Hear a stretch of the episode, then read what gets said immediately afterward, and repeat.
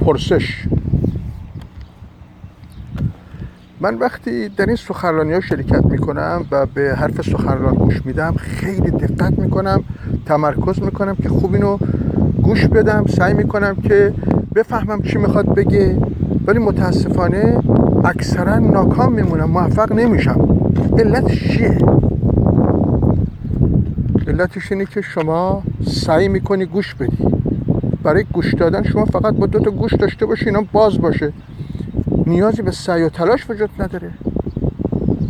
همه که شما سعی می‌کنی یه پارازیتی بین شما و گوینده به وجود میاد.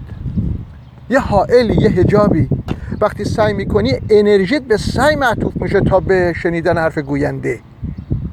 برای شنیدن حرف دیگران ما اصلا نیازی نداریم. مگه تو موزیک گوش میدی؟ خود به خود موزیک رو گوش میدی. نیازی نداری سعی کنی گوش بدی. اونی که می‌خواد سعی کنه مانع میشه که تو گوش بدی یعنی به گوش تو برسه.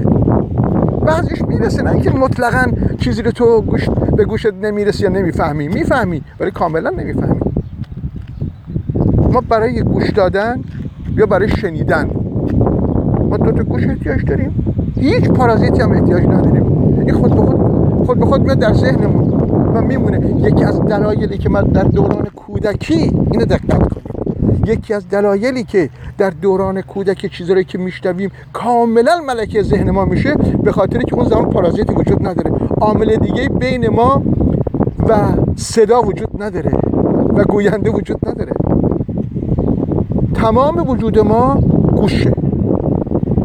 تمام وجودمون شنیدنه.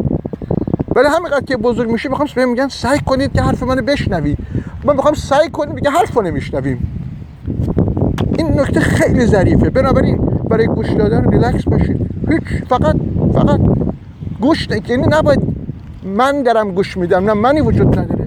فقط گوش وجود داره. یعنی همون حالت دوران کودکی شما که اون پارازیتا وجود نداره باید از نوع تجدید بشه. چون ما عادت کردیم که سعی کنیم گوش بدیم سعی کنیم بفهمیم متوجه نمیشیم. نه ریلکس باشید. اصلا هیچ پارازیتی هم نداشته باشید. فقط گوشتون رو بسپرید به سخن گوینده یا به موزیک به هر چی که گوش می‌دید. یا چشتون همینطور. فیلتری بینش وجود نداشته باشه. شاد باشید.